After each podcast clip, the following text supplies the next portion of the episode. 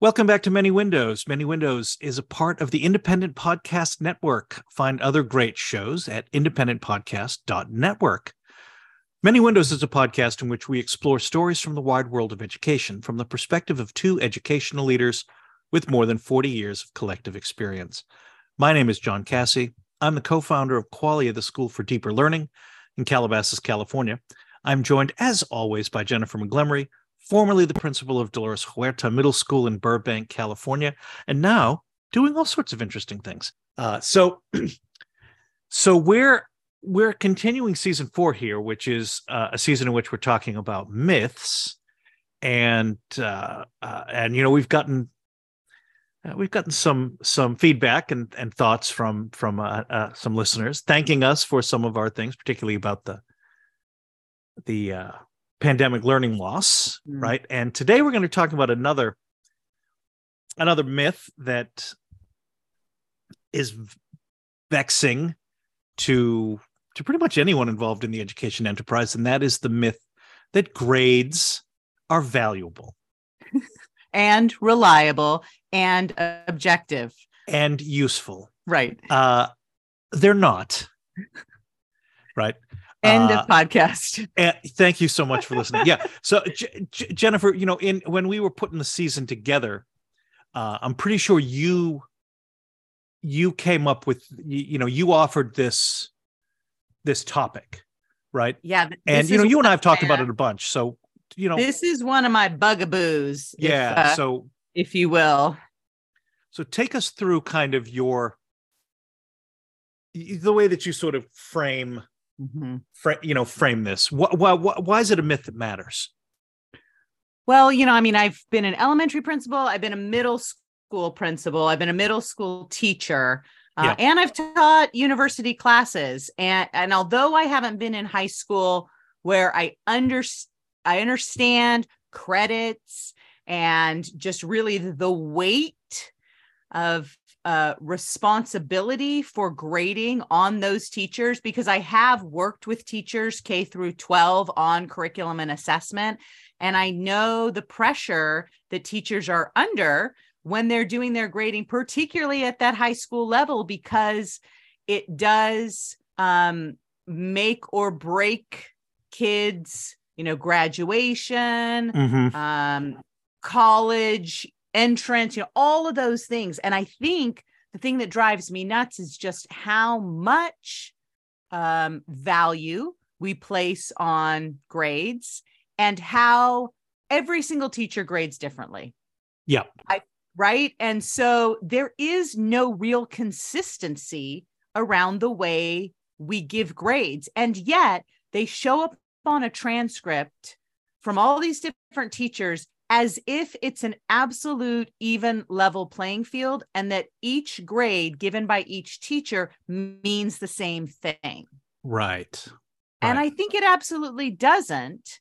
Now, having said that, I know that there are departments, I know that there are individual teachers, and I would guess that there's probably some schools that have taken on this challenge of trying to have a more consistent grading system, right? We yeah. know that um, schools have even played with standards based report cards Dis- and districts. Our district, uh, quite a few years ago, went to standards based report cards for elementary, but then starting at middle school, could not figure out a way to do that. Right. But even those standards based report cards, I feel have a level of subjectivity. It might be less subjective on those elementary report cards. You got one teacher um, doing all the grading in all the subjects, usually. Yeah. Uh, so there's a little more consistency there. But I still wonder if you've got two fifth grade teachers or you've got you know, eight different high school Spanish teachers, does an A or a B or a three or a four mean the same thing from one teacher to the next? I think it doesn't most of the time. Yeah. Yeah. When you, when you go, when you go from, from teacher to teacher, division to division, school to school, what have you.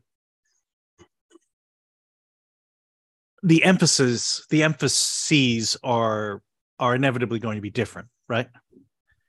And so what a teacher will will capture under an assessment framework what they care about will inevitably be different right one of my one of my beefs about about grades as they as they have come to be practiced. And when i say as they have come to be practiced i'm not saying you know in 2020 uh, you know i'm saying you know it's since maybe 1940 right? I mean this has been going on for a long long time right? Uh the moment a grade includes elements that have nothing to do with uh, achievement essentially mm. then what what is the what is the point of this right? And yet now what you're talking about is a pure meritocracy. Right.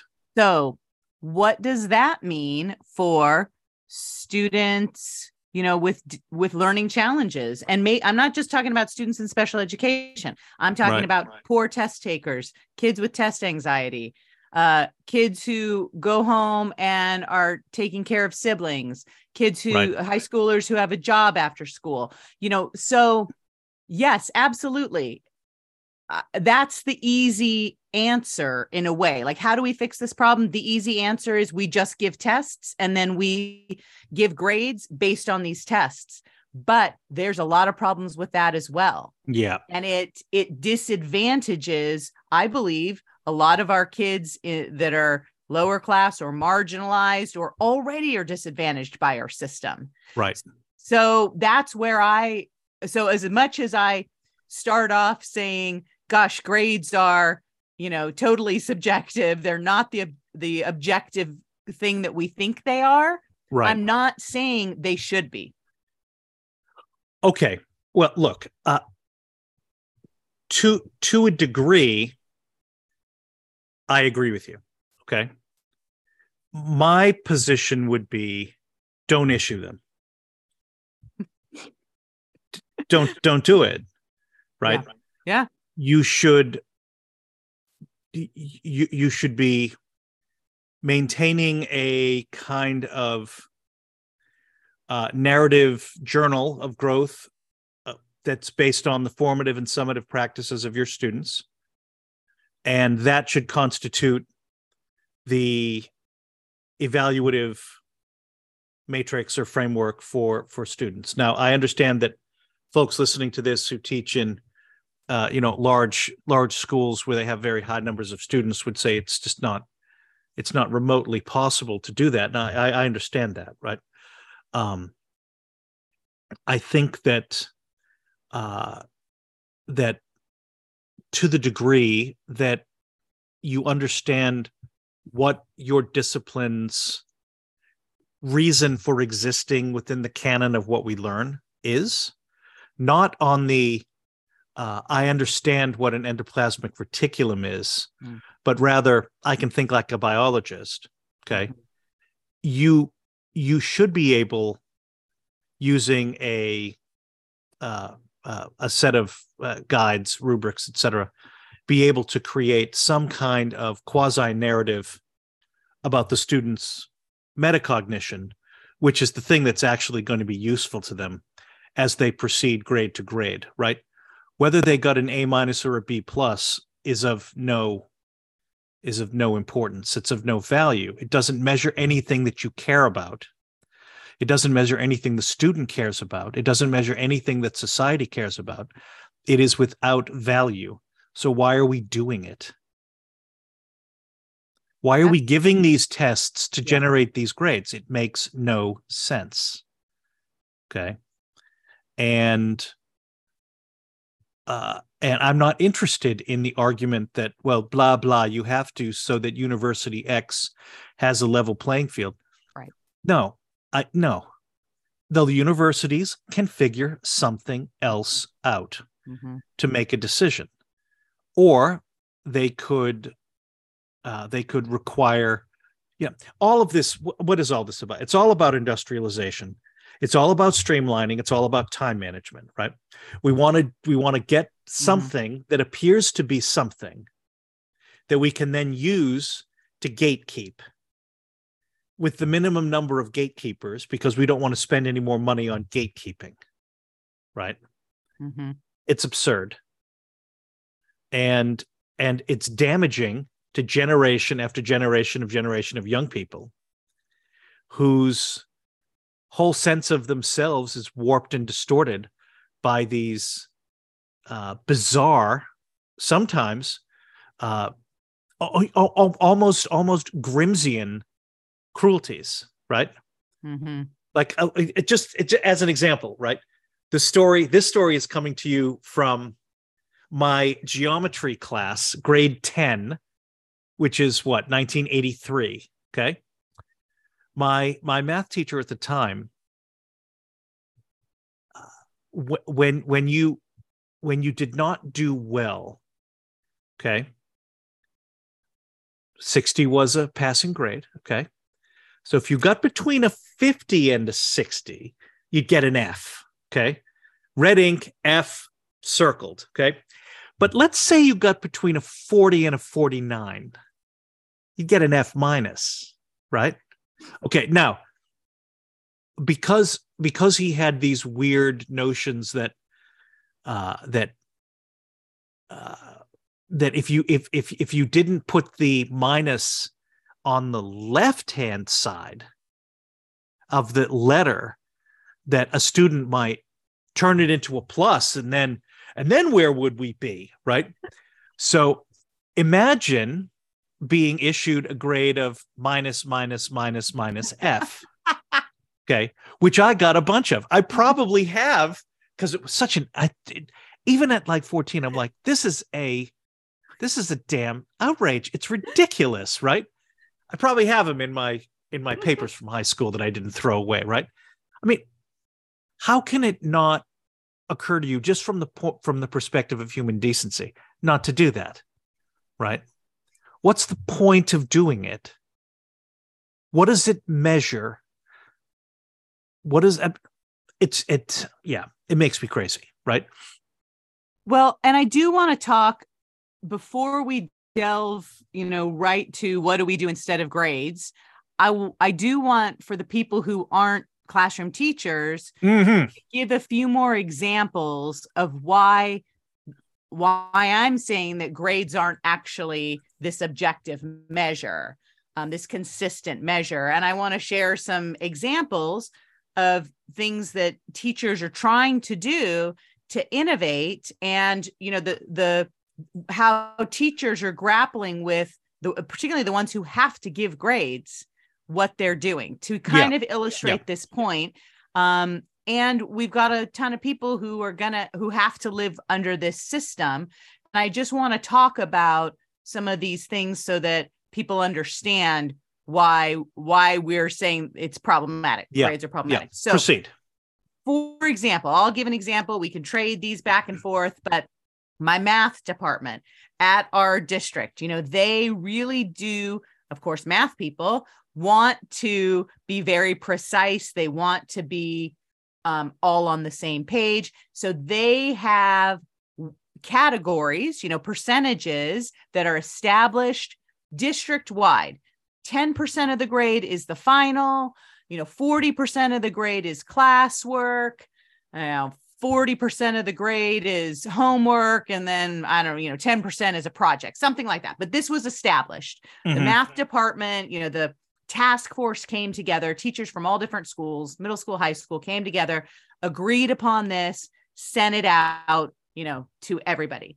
So that seems like, okay, this is a great way to try and have consistency and everybody, you know, to solve that problem of the child and teacher A, geometry teacher A versus geometry teacher B, that grades mean something different, right? This is trying to get at that. We all now use electronic grading programs. We use yep. online grade books, electronic grade books, and they can be complicated to set up. There's weighting of grades, which I have to tell you, I don't entirely understand after 23 years of grading myself and looking at report cards, right. how these things are weighted that kind of skews and changes a, a, child's grade depending on if you have the weighting turned on versus if you have it turned off. Maybe somebody that's listening understands this and can succinctly share with me uh, how the impact of that. But let me just get into something a little more basic, which is, um, uh, you know, classwork and homework and tests seems very straightforward. Not necessarily. So, some of my really innovative math teachers started this practice of they gave a math test and then they gave the test back to the students and the students had the opportunity to do a test reflection and this test reflection was they would have to take the problems that they missed they would have to identify in writing uh, where they went wrong in the problem what mm-hmm. mistake did they make they had right. to solve it correctly show the correct way that this the problem should be solved and there was a couple of other things that that they had to do and they would have to do that for every problem that they missed if they did that reflection, they then had the opportunity to earn back some points towards the test.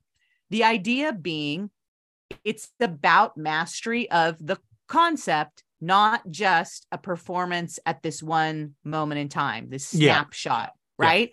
Yeah. That's our real goal is learning uh, the material and mastering it, not necessarily by a certain date, but at any point.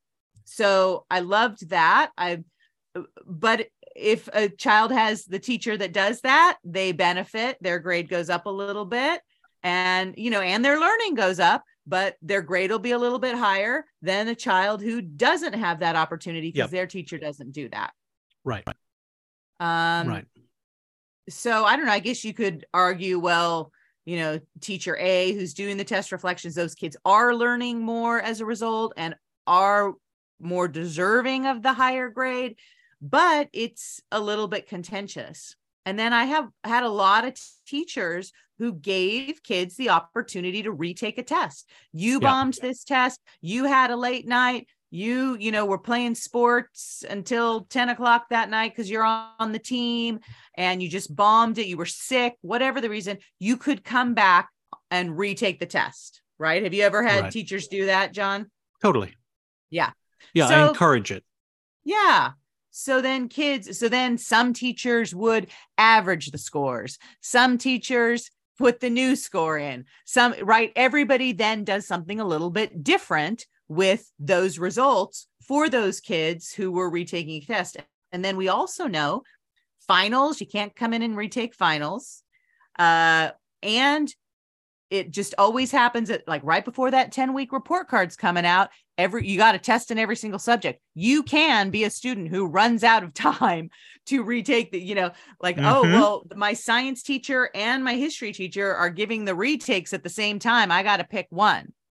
And you know the capacity to study to do this. And then you can talk about test validity if you do this too much right, right there's just right. these are all of the issues that come up as we're trying to do good things for kids and uh, help students master master their their material i would be an advocate i am an advocate for all of those those things because you know testing is this stressful experience for a lot of kids. And there's you know all of these all these areas that i tried to kind of identify right there where just that one snapshot isn't your best um, example of what a kid knows and what they can do. Right. I mean, look, we're we're we we we may have a little bit of the cart before the horse here because what what you're proposing to me is a solution. Okay, and here's what I mean. Uh, we're we're unlikely as a result of the agency of this podcast or the schools that we lead and the education communities we work in, Jennifer, to suddenly have the capacity to end grading as we know it. right. but we can mitigate its greatest uh, uh, toxicities, its greatest threats. Okay.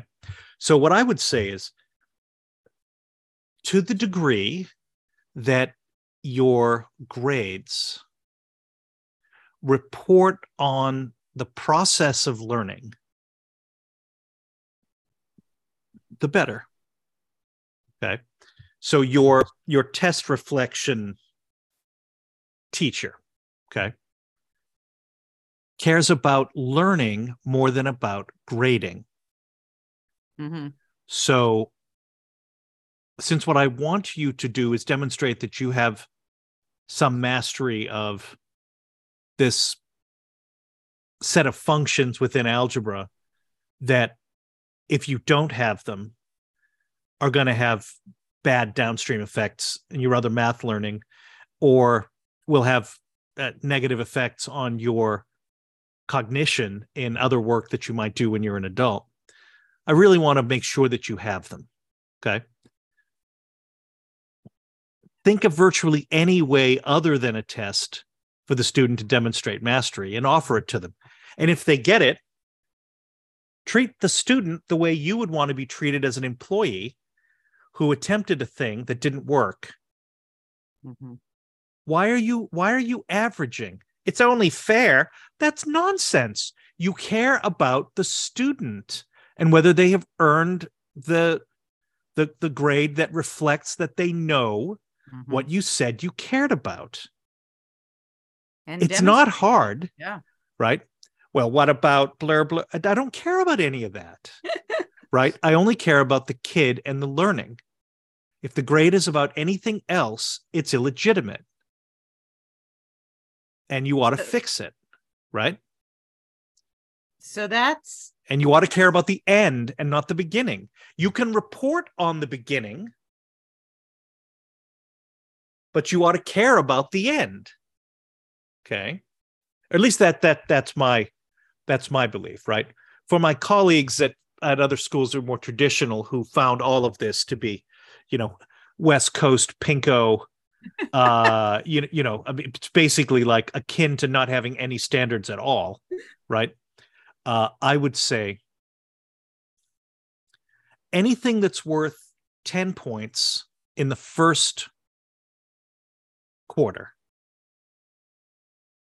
Same thing should be worth 50 points in the fourth because they should have grown. So give them credit for showing growth by making the things that are later worth more. Mm-hmm. Oh, that seems fair to me, right? Okay. Right. Um but and hard. I hope hard to do. Absolutely. Mm-hmm. But that's that's worth spending your time on mm-hmm. okay mm-hmm. um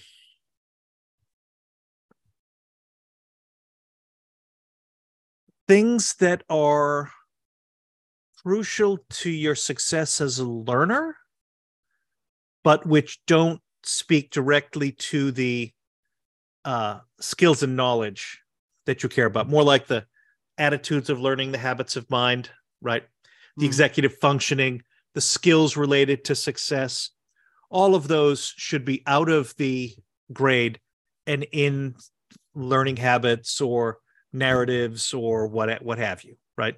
Mm-hmm. Um, the the tendency of some of my colleagues, uh, not at Qualia because we don't really do this, but at former schools, to give a f- frankly a king's ransom of points for having an orderly notebook. Oh, yeah.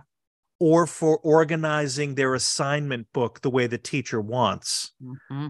Well, all, all of that's indefensible, right? Yeah. Even things like participation are kind of dubious. Yeah, yeah. Right. Oh, I've I've had uh points for bringing a ream of paper, points for right. bringing a box of Kleenex, points for wearing a face mask in class. These yeah. are all things I've heard. Absolutely unacceptable, right? You you don't get points for that. Right. Right. Look, one of the things that you and I were talking about is because grades often include non-achievement Mhm. related topics, they fundamentally don't measure what they claim to measure. Mhm. And even if you pull them out and you're just measuring achievement, they're still not measuring what you claim to measure. Well, and so, you know, I mentioned this the math department breaking down these categories and Right. rating these categories. Okay, let's talk about classwork. Are, are you doing any pair work, any group work? How are you accurately measuring what one student is doing versus another student? Right. Are you just giving points for completion? Uh, what about your kid who works a little slower but really goes in depth? Right. You know, and then homework, same thing. Are you giving points for homework? Is it points for accuracy? Which kids have a tutor that their parents can afford to pay for? Which kids are, you know, trying their best but really didn't understand the lesson that well? And so they do poorly on the homework.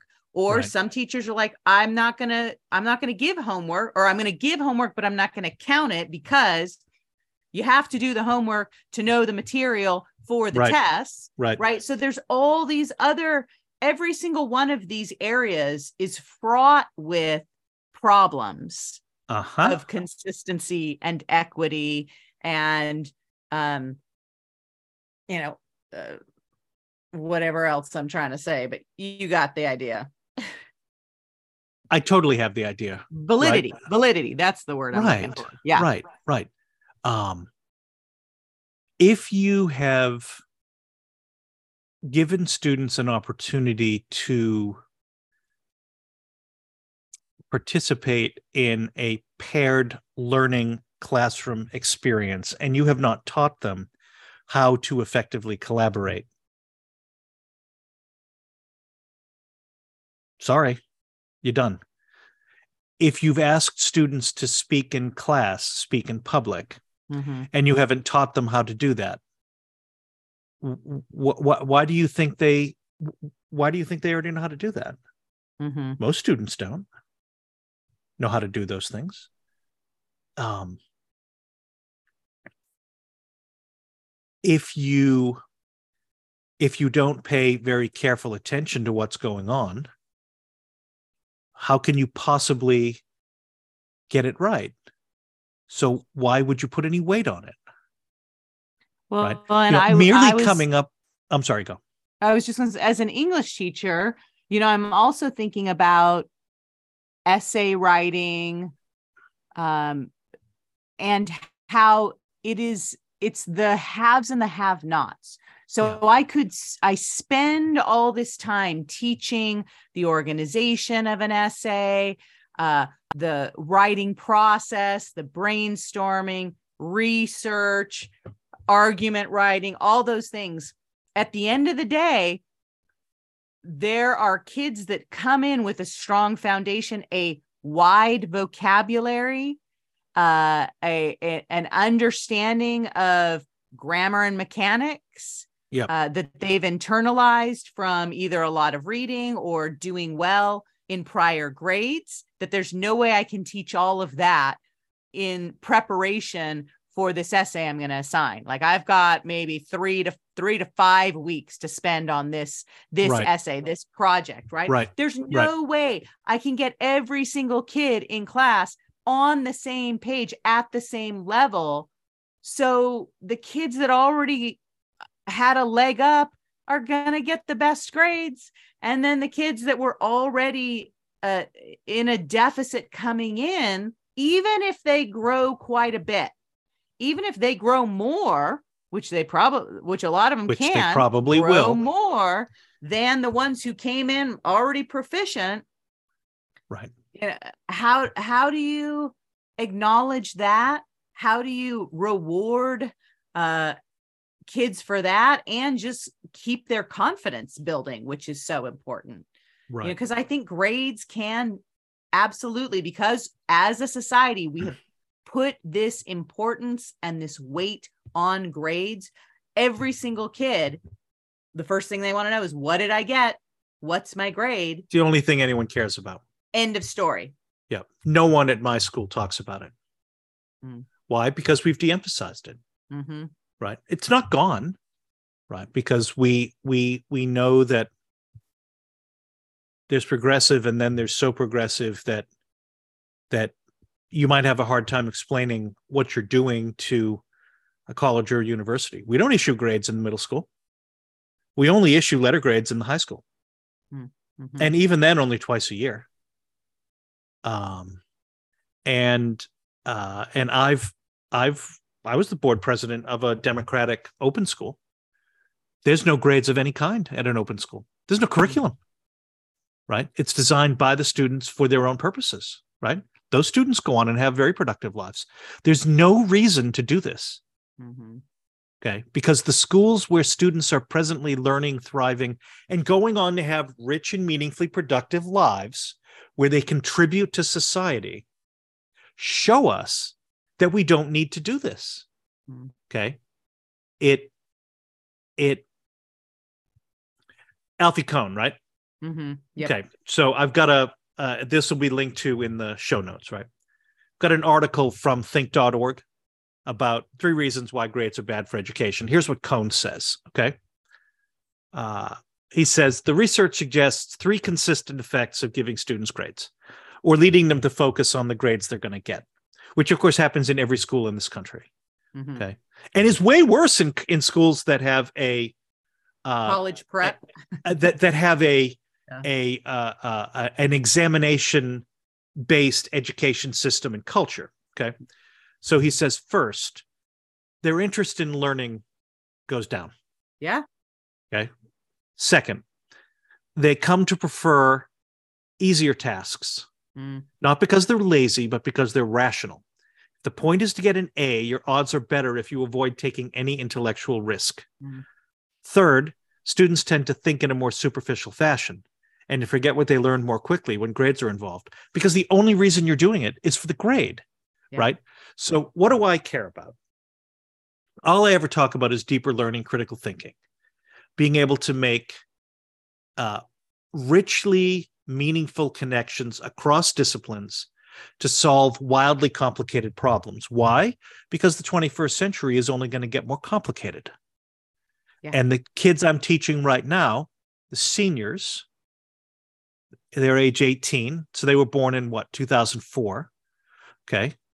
Well i'm 55 you know theoretically in the the heart of the best part of my career.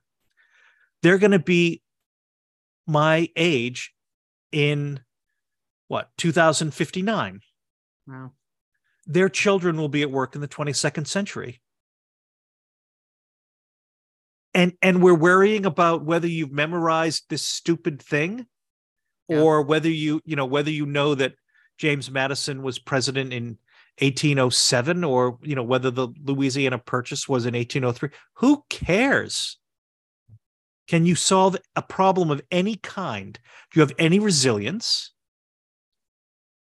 um well and to be honest now that we live in an information age we're all Right. Everything, there's no reason for rote memorization anymore because it can all be looked up quickly and easily, and all the information is accessible for us. Right. So As a- how do you evaluate the validity of that information that comes up, and what do you do with it?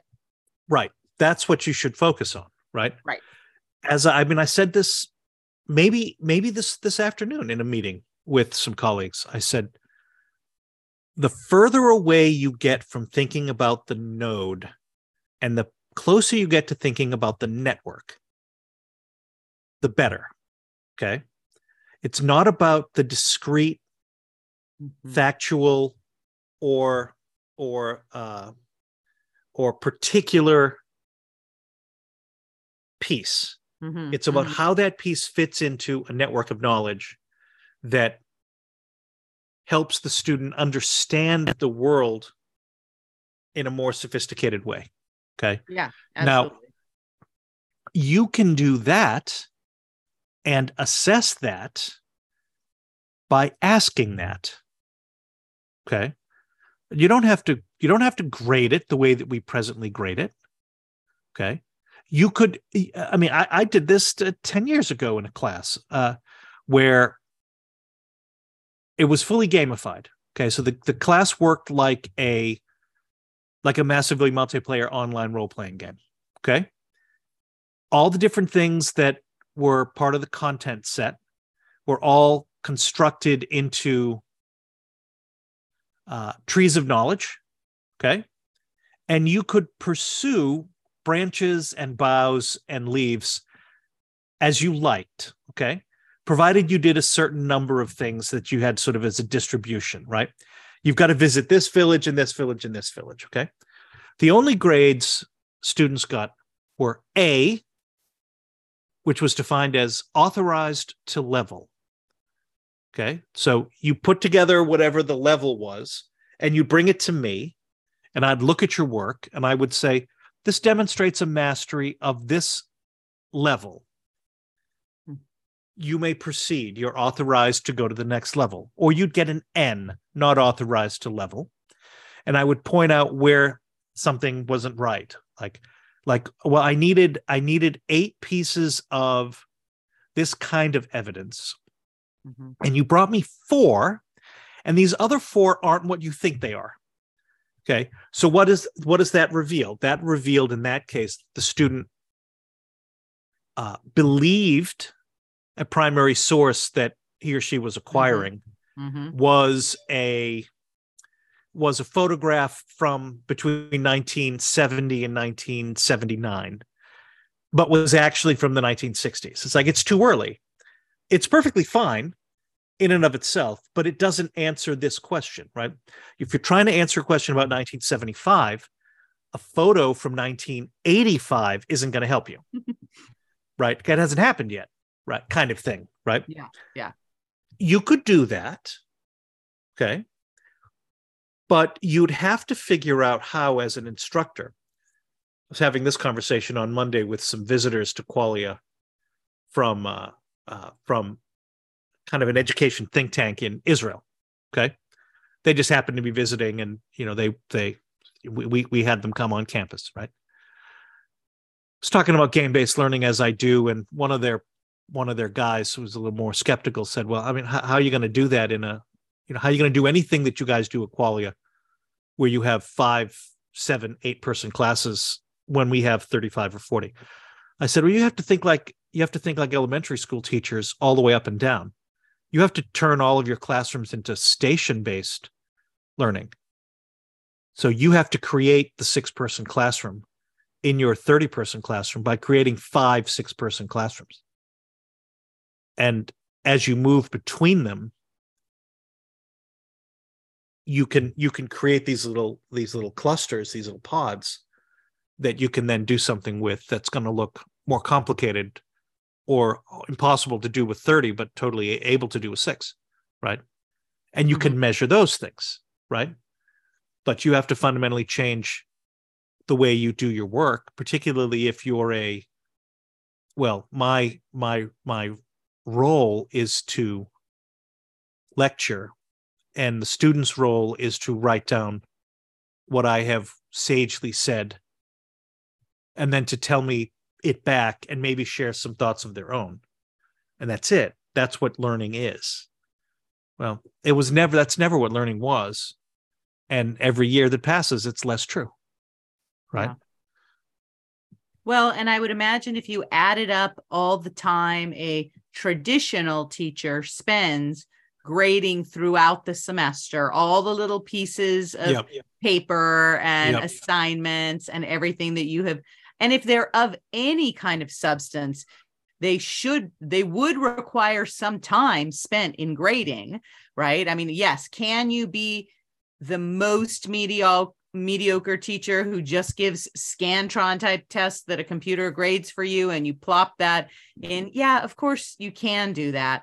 But we're talking about the person who really wants to grapple with this idea. So if you're doing all of these little components throughout the semester for all of your students and add that amount of time up versus having this one larger piece that is kind of the work of the whole semester and you're meeting with kids. Like just like you said and you're telling them throughout instead of sitting at home at night grading it you're meeting with them in class because they're all working on their on their components right right? And you're and so you know when you're seeing their final project you're not seeing it for the first time. You've seen it multiple times. You can Right. even keep right? You can keep track some way right? Can't you come up with a, a way to keep track of oh well this area was was not there yet you know or they had four resources they needed eight and they're like okay next time i saw it now they have the eight. Great check that off right? There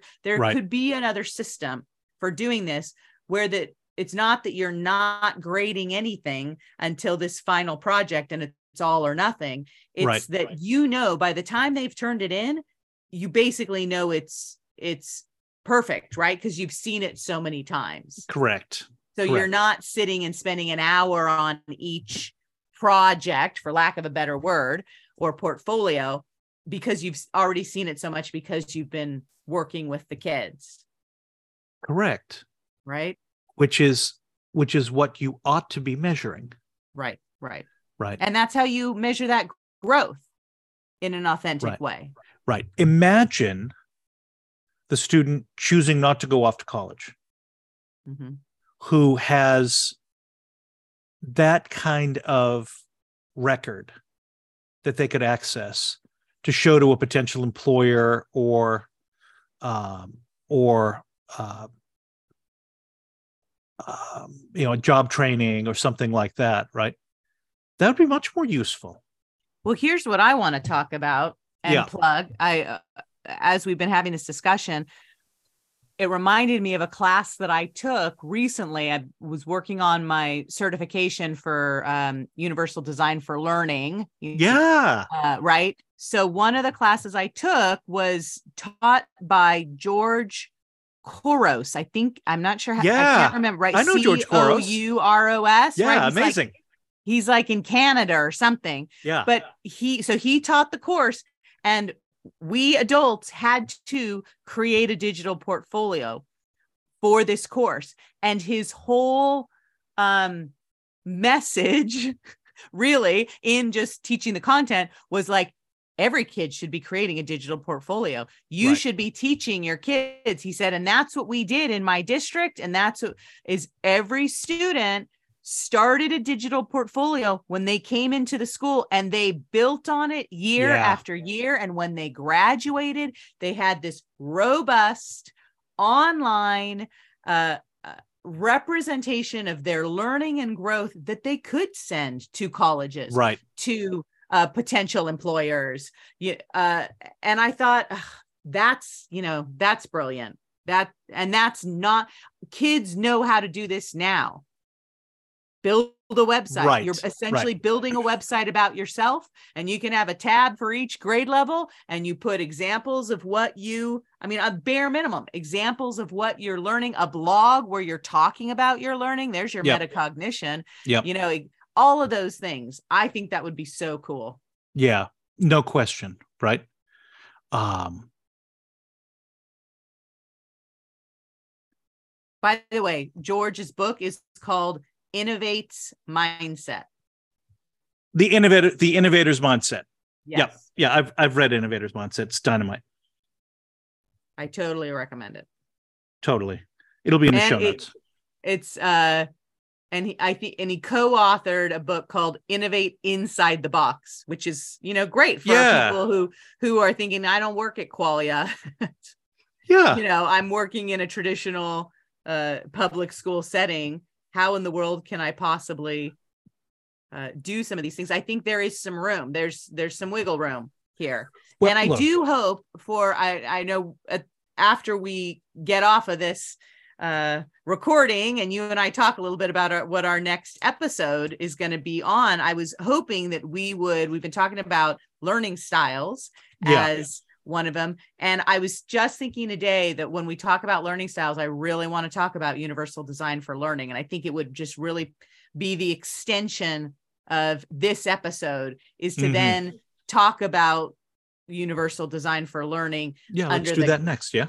Yeah Yeah, So let's do it next, right? I, I think that um, we can take what we've started talking about here and then say, here are some real specific examples of ways that you can do these things that will solve some of your grading Yeah. uh, concerns and and what do you do for all those disparate learners that you've got in your class that you're trying to recognize and encourage and not beat to death with grades right right yeah if if grades damage interest in learning and the intrinsic rewards of learning if they don't measure what they claim to measure please please make the argument that you can tell me the difference between a B plus and an A minus. Please tell me.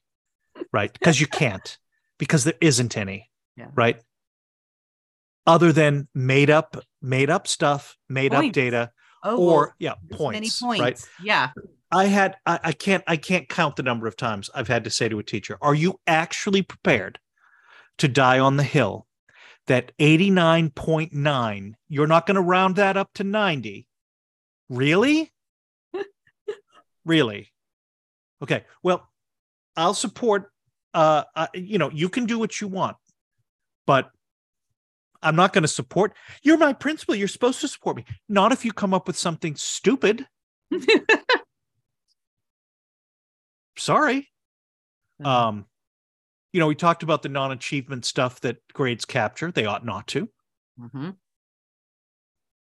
half the time they're they're barely data. Yeah. measuring the me- wrong things. measuring the wrong things measuring them in the wrong the proportions are wrong yeah. Right? Yes. Yes. Um and they're they're the the fact that uh that they encourage students to to to to not take risks. We need Mhm. we live in a world where students have to be comfortable taking bold dramatic risk Mhm. not where they won't take any. Right.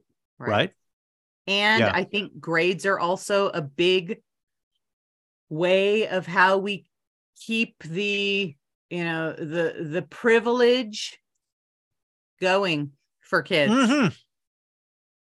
big time yeah um so final thoughts jennifer as we as we get close to our one hour mark Well, I'm dying to know what you're going to name this episode because uh, I was, you know, thinking about everything that we've talked about, and I'm hoping you're going to call it uh, that the myth is that grades are not stupid or grades are useful. That's the myth. What is the myth? Yeah, that, that Right. there is any value in grades at all. I can't wait to see what you call this episode. yeah we'll see right right uh the myth grades are valuable period they're not yeah yeah um um Yeah, a- and uh, I I under I would love I was thinking as we were talking about this and I was thinking about the you know the public school traditional district that I worked in and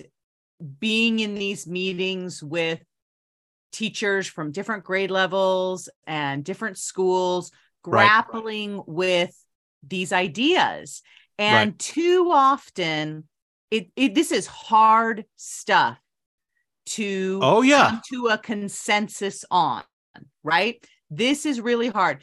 And it can take weeks and months of discussion and learning.